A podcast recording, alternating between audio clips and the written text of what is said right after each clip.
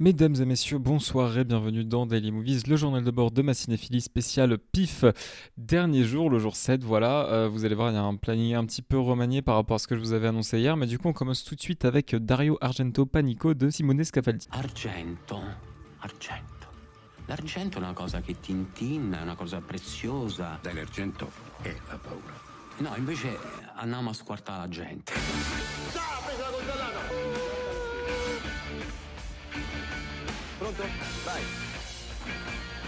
Io l'avevo visto tante volte, recitare della vita. Le maestro se retire dans un hôtel de renom pour écrire son nouveau film. Simone Scafaldi en profite pour l'interroger, lui, ses proches, des collaborateurs aficionados, sur son incroyable filmographie, ses évolutions et son impact vivace sur le 7e art. Bon, évidemment, vous l'aurez compris, c'est un documentaire sur Dario Argento. Voilà, très honnêtement, je pense que ça va être la partie du podcast qui va être la moins longue de tout l'épisode parce que c'est plutôt dur à analyser, je trouve, des documentaires. Voilà, il y a beaucoup de choses à dire et en même temps, bon, enfin beaucoup, du coup, non, pas vraiment, dans le sens où je sais pas vraiment analyser les documentaires. Voilà, c'est un genre que j'affectionne beaucoup et je perds beaucoup d'intérêt. Et j'ai même beaucoup d'intérêt en tant que créateur. Voilà, il y a beaucoup d'idées de documentaires que j'ai et que j'ai envie de faire et que je ferai sûrement d'ailleurs. Mais en termes d'analyse, c'est vrai que c'est beaucoup plus compliqué. Voilà, donc, alors on nous avait dit que le réalisateur avait déjà fait quelque chose sur Lucio Fulci en faisant quelque chose un peu de docu-fiction et tout. C'est un aspect, je trouve, à mon sens, qu'il y a dans Dario Argento Panico, dans le sens où il y a vraiment des moments où ça va être remis en scène un peu, ça va être mis en scène en tout cas, et mis en scène en partie dans certains décors ou certains lieux, tout du moins rappelant des films de Dario Argento. Je pense notamment à la partie avec Christina Marsillac, voilà, qui tout ce qui rappelle opéra, etc. Bref, voilà. Que dire d'autre sinon sur la forme en soi, à part ces moments qui sont pas mal et qui sont mis en scène. C'est une forme qui est plutôt classique, c'est-à-dire que on va tout simplement prendre le tout dans l'ordre chronologique, tout en interrogeant Argento lui-même. Et également en allant interroger, comme on l'a dit, de la famille, des collaborateurs, des proches, tout ça, etc. Donc oui, effectivement, il y a un rythme pas mal. Je trouve que ça s'essouffle un peu vers la fin, mais sinon ça se tient. Puis pour moi, qui n'ai pas vu forcément beaucoup de films d'Argento, clairement, j'ai dû en voir 3, je pense, dans ma vie. J'ai quand même été pas mal intéressé par le documentaire, voilà, et je trouve que c'est quand même un bon indicateur, tout simplement, de à quel point, c'est un bon documentaire, c'est-à-dire que même si vous ne connaissez pas forcément l'œuvre du monsieur, vous arrivez quand même à être intéressé, et enfin voilà, ça fonctionne quand même. Donc non, pour le coup, c'était quelque chose qui fonctionnait très très bien en termes de documentaire. Je trouve que en plus, ouais, ça va bien mesurer l'impact qu'il a eu sur le cinéma, sur les autres, etc. Alors moi, je trouve que ça manquait quand même un peu d'analyse en profondeur de Dario Argento, de rentrer vraiment en profondeur sur l'humain, ce que ça fait, clairement. On n'est pas uniquement dans la figure, dans le mythe, etc. On s'intéresse aussi à l'homme qui est derrière tout ça, ce qui est très intéressant, très clairement. Mais je trouve que ça aurait pu être creusé un peu plus en profondeur, parce qu'il y a un petit sentiment de surface quand même malgré tout à la fin. Ça aurait pu être plus poussé. Concernant les intervenants, franchement, je les trouve tous très très pertinents. Ça m'a fait vraiment marrer que les 2 premières prises de parole de Gaspard Noé, c'est pour parler de cul, donc après c'est Gaspard Noé, que voulez-vous. Le seul qui moi m'a un peu saoulé et que j'ai pas vraiment aimé voir là, c'est Nicolas Winding Refn, parce que voilà, c'est Nicolas Winding Refn, quoi, j'ai envie de vous dire, voilà, je vais pas vous parler, mais bref, de son interview avec Click, et Mouloud Achour. On souffle parce que bref, c'est le mec est Je sais pas, il m'énerve. c'est quelqu'un qui m'énerve et je trouve que tout ce qu'il dit est superficiel et quand il parle, c'est pas du tout intéressant. Voilà, et donc il a avoué avoir volé des trucs, Argento machin, sauf que, bon, bref, là ça devient une critique de Winding Refn, pas du film, donc je vais arrêter. Voilà, mais donc bref, ouais, non, c'est un film pas mal, je trouve, voilà, qui mêle bien. Images actuelles hein, qui ont été filmées donc pour le documentaire, images d'archives et images des films d'Argento. J'avoue que j'aurais aimé voir plus d'images d'archives parce que je trouve que c'est intéressant quand même hein, voilà, de voir pas mal de footage, de trucs d'archives, c'est cool, c'est franchement cool. Donc non ouais, j'avoue que voilà, sur ce point-là et sur la forme que je trouve un peu conventionnelle, je trouve ça un peu décevant. Voilà, sinon c'est un documentaire qui est pas mal hein, dans le fond et qui se laisse bien regarder, voilà, et qui ouais, donne vachement envie de se plonger dans toute la filmographie du monsieur. Maintenant, encore une fois, c'est vrai que je trouve que ça manque de profondeur, potentiellement un petit peu d'émotion aussi, là où par exemple, le fait qu'il soit mort, ça jouait pas mal, mais il y a 2 ans je crois, on avait eu le superbe Ennio, voilà, sur Ennio Morricone, et là pour le coup, il y avait tout ça, sauf que il y avait des émotions, il y avait Ennio lui-même qui est hyper touchant, alors que là, voilà quoi, je trouve que ça manque un peu de personnalité tout simplement, ce qui est peut-être un peu paradoxal quand on parle d'Argento, mais voilà, je trouve que ça manque de personnalité malheureusement, mais ça reste un film intéressant à regarder, et puis franchement, que vous aimez ou non Argento, je pense que ça vaut le coup, voilà, donc j'aurais pas grand chose à rajouter de plus, voilà, si jamais ça vous tente, allez, on va passer au dernier film culte donc qui était diffusé pendant ce festival, et donc on va parler de Hitcher de Robert Harmon. When Jim Halsey let the hitcher into his car, he opened the doors of hell.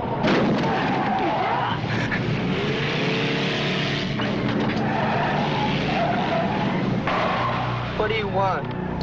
I want you to stop me.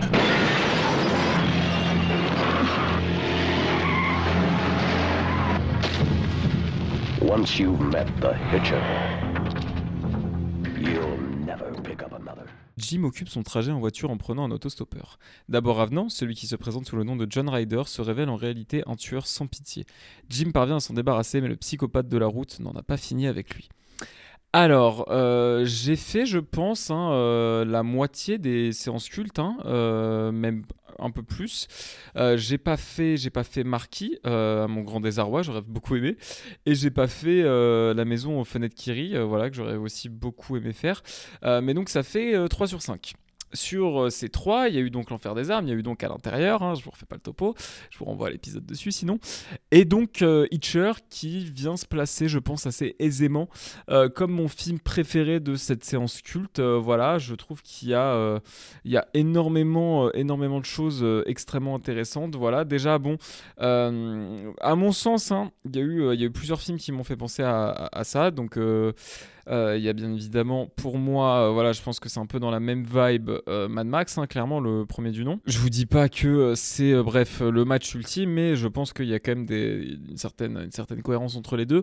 Qu'est-ce qu'on a eu aussi ? Alors franchement, moi, le film qui je trouve dans l'esprit et dans l'idée du scénario va le plus reprendre Hitcher, c'est le truc qui est sorti avec Russell Crowe, Enragé, voilà, où littéralement il va se vénère et il va essayer de tuer une dame parce que je sais plus, c'est pas excusé ou je sais pas quoi, enfin bref, je trouve que c'est le film qui, genre, dans la vibe va le plus se rapprocher, et j'ai trouvé, alors ça c'est un petit peu plus tiré par les cheveux, je veux bien le concéder, mais j'ai trouvé que il y avait quand même une petite vibe Boulevard de la Mort de Tarantino, voilà, qui est un de mes Tarantino préférés. Je pense que Tarantino lui a quand même pris quelques trucs, voilà, après Tarantino c'est un grand patchwork d'influence, hein, clairement, mais je pense que pour le coup celle-là en fait partie, voilà, donc pour vous citer un petit peu l'univers, hein, voilà, on est sur un un road movie, j'ai envie de dire, hein, très clairement.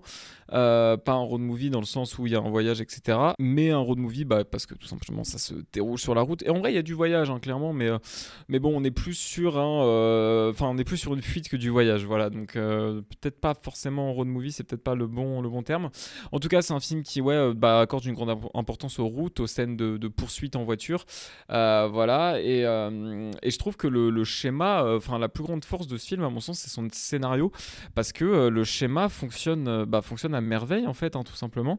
Le fait que juste on est ce mec-là qui d'un coup décide de poursuivre ce mec sans qu'on sache vraiment pourquoi. En vrai, on sait pourquoi, hein, c'est dit dès le début, dès la première scène entre les deux. Et c'est fou que le personnage principal n'y pense pas, parce que c'est dit, mais après c'est normal, hein, on le comprend petit à petit. C'est pour ça que je trouve le film brillant. On en reparlera sur ce que ça soulève. On a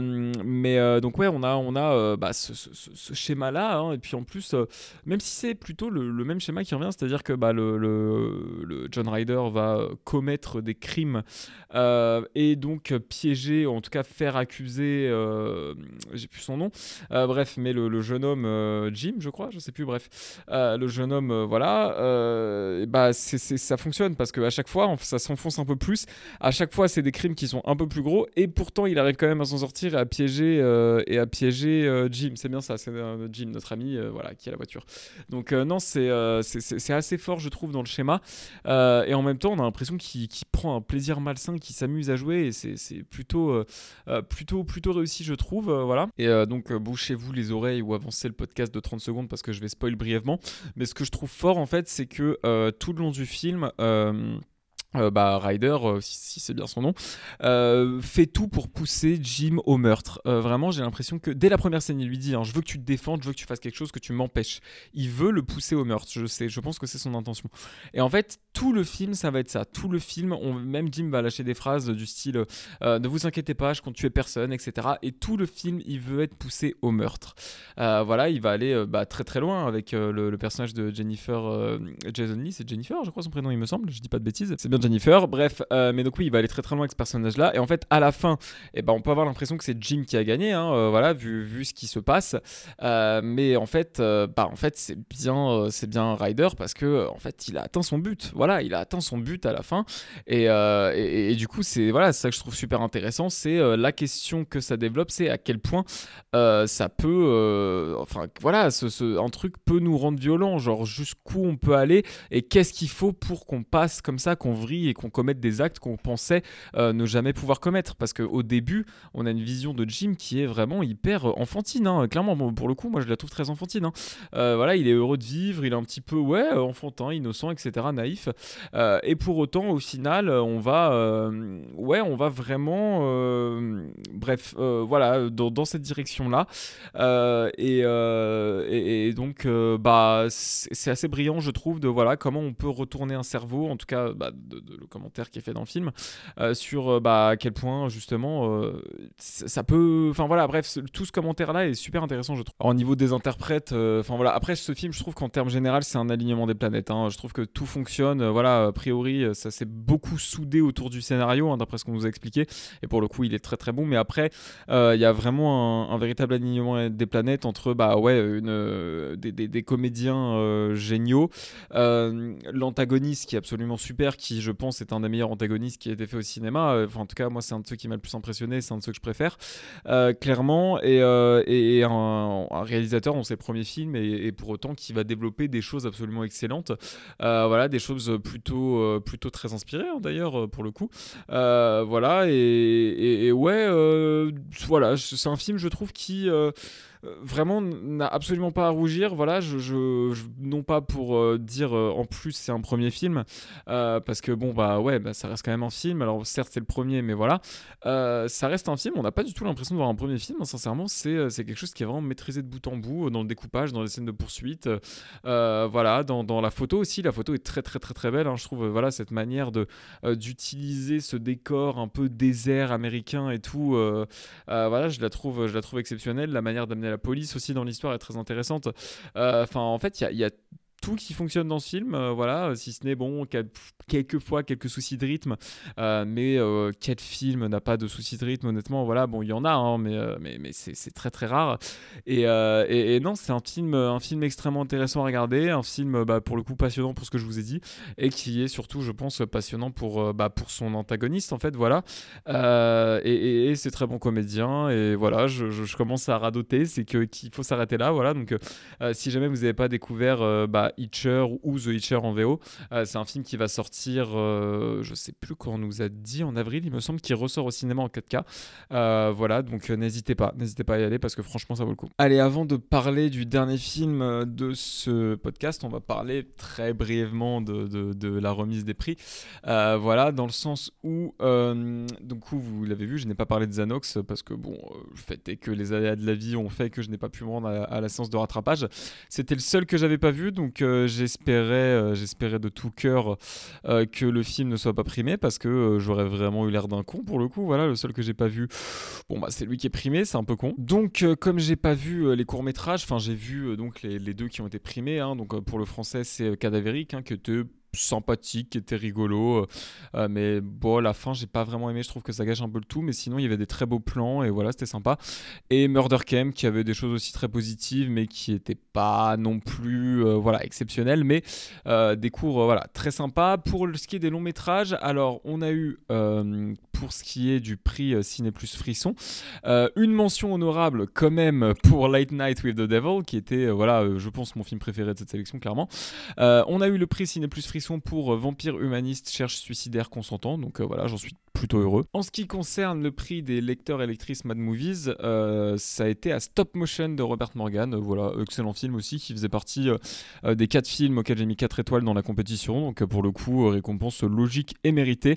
Et enfin l'œil d'or, donc le vote du public, hein, le grand prix de ce festival, a été décerné, il faut le dire quand même, voilà, pour enfin, souligner la prouesse du film, donc à Vampire Humaniste cherche suicidaire consentant, pardon, avec la plus grosse moyenne jamais enregistrée sur le festival, parce qu'il faut savoir que au pif, c'est pas un jury qui décide du grand prix, c'est le public, voilà, on vote après chaque séance de la compétition, et donc bien évidemment, bon bah c'est à souligner quand même que un film ait réussi une telle performance, sachant que c'était une édition magnifique, je trouve, voilà, en termes de qualité, en termes de public, apparemment ils ont bah, pété leur record de fréquentation, donc bravo à eux, bravo voilà, pour avoir fait ce festival, parce que pour le coup je trouve que même par rapport à l'an dernier on a un vrai niveau relevé dans la compétition, voilà, donc c'était une excellente édition, ce qui est du coup d'autant plus dommage que le film de clôture soit totalement raté. Et donc du coup c'est parti, on va tout de suite parler de There's Something in the Barn de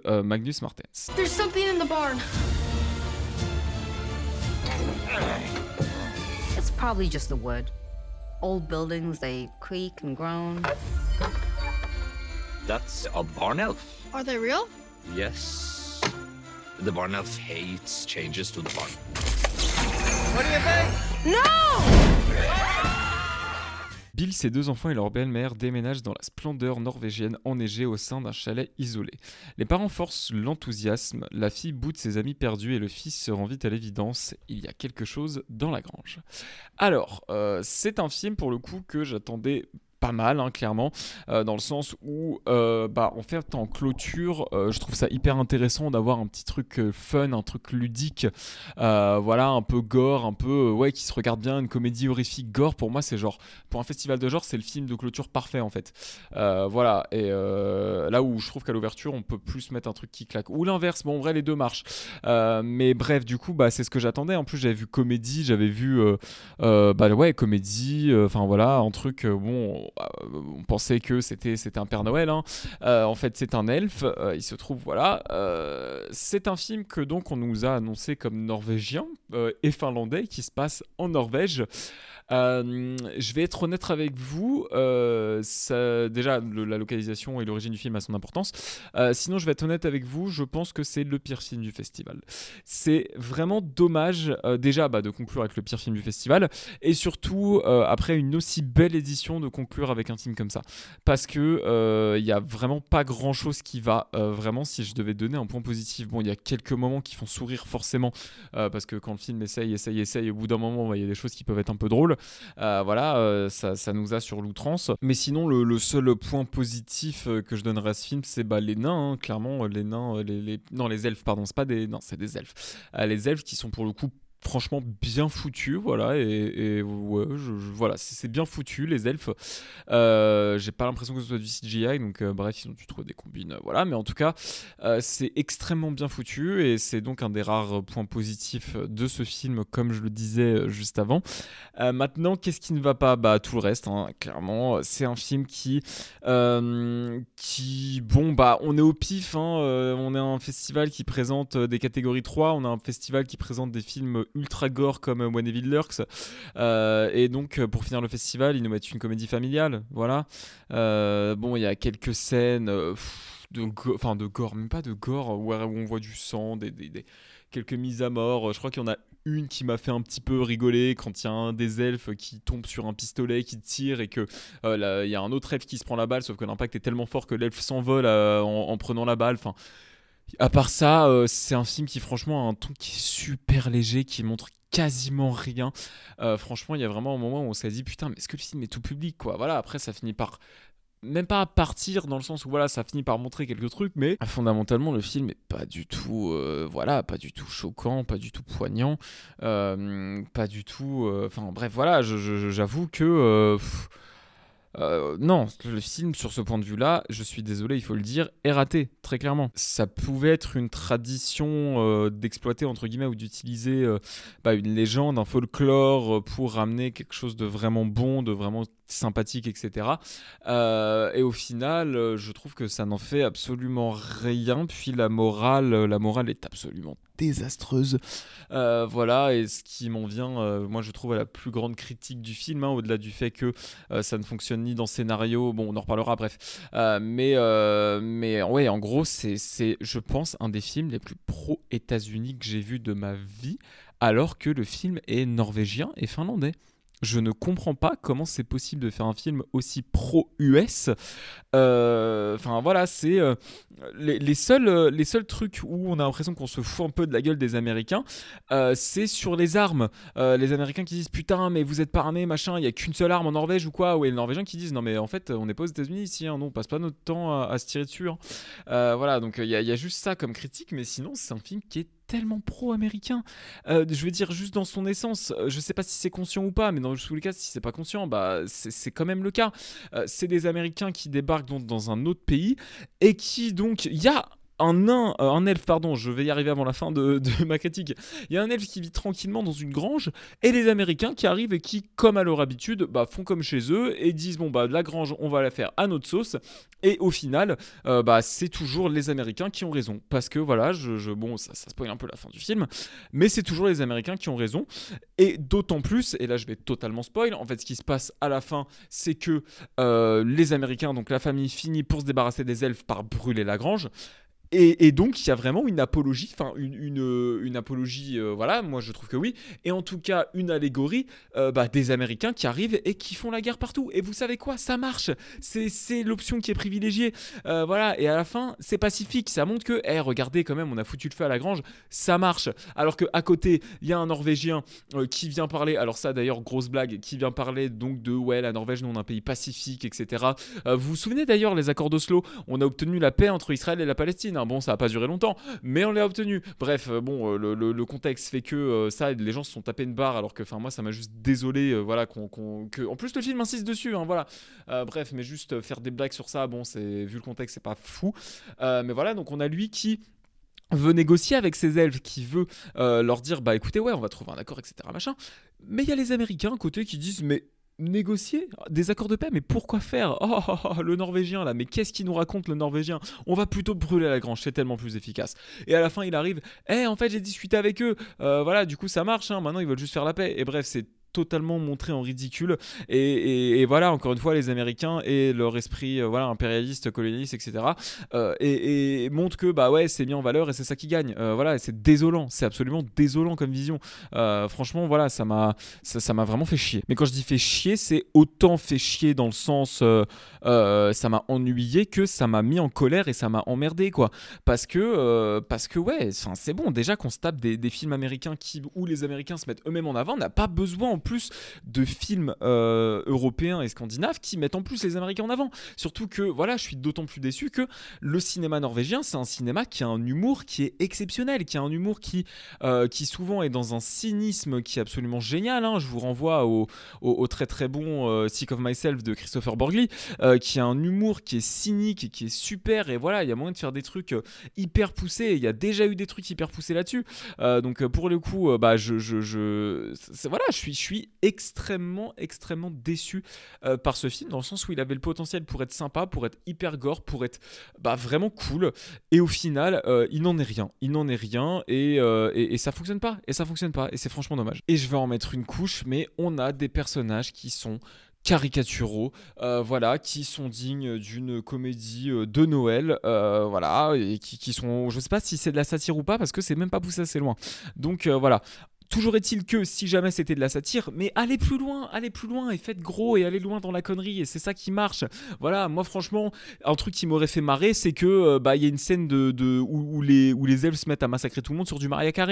Voilà, je veux dire, quitte à aller dans cette vibe là, quitte à être un peu nul comme ça, mais allez-y jusqu'au bout, vraiment assumez votre kitsch, et là ça marche, voilà. Et c'est dommage que ça le fasse pas, vraiment, parce que ça aurait été vraiment cool, et voilà, là, cool, au moins ça aurait été drôle, et on aurait quelque chose à se mettre sous la dent, parce que là c'est vraiment juste voilà, on a l'impression que c'est un film familial qui veut se montrer un petit peu gore parfois, mais qui fondamentalement n'a rien à proposer. Du coup c'est vraiment énervant, voilà, d'avoir fini par déjà le pire film du festival, et un film de cette qualité là, voilà, qui franchement laisse à désirer beaucoup trop, et ouais, non, franchement, non.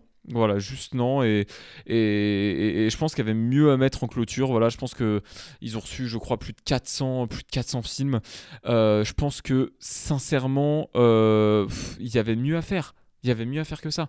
Et le fait que ouais, c'est mis juste ça.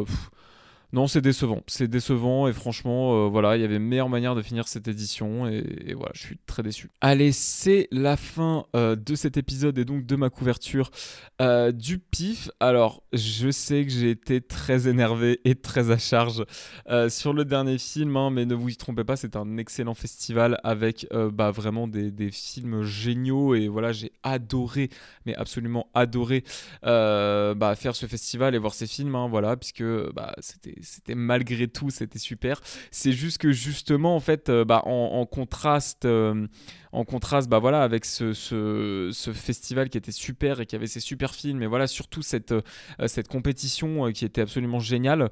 Voilà, quand on voit le contraste avec vraiment ce film de clôture qui est raté et qui aurait pu être tellement mieux. Voilà, bon, j'ai juste trouvé ça dommage, mais malgré tout, c'est un film un festival que j'ai énormément aimé couvrir, voilà, donc j'espère que ma couverture vous aura plu. Je tiens à remercier encore une fois le festival et les attachés de presse pour leur confiance, voilà, et voilà, pour m'avoir tout simplement confié cette accréditation presse. J'espère de tout cœur pouvoir revenir l'année prochaine, hein, très clairement. Voilà, je sais pas si j'ai forcément d'autres choses à dire. En tout cas, voilà, insister sur le fait que j'ai pris un immense plaisir à courir ce festival, hein. C'était intensif, mais génial, voilà. Donc j'espère que ça vous aura plu, et donc pour ma part, je vous retrouve dans 2 jours, voilà, pour vous parler du nouveau film de Warner, à savoir Wonka.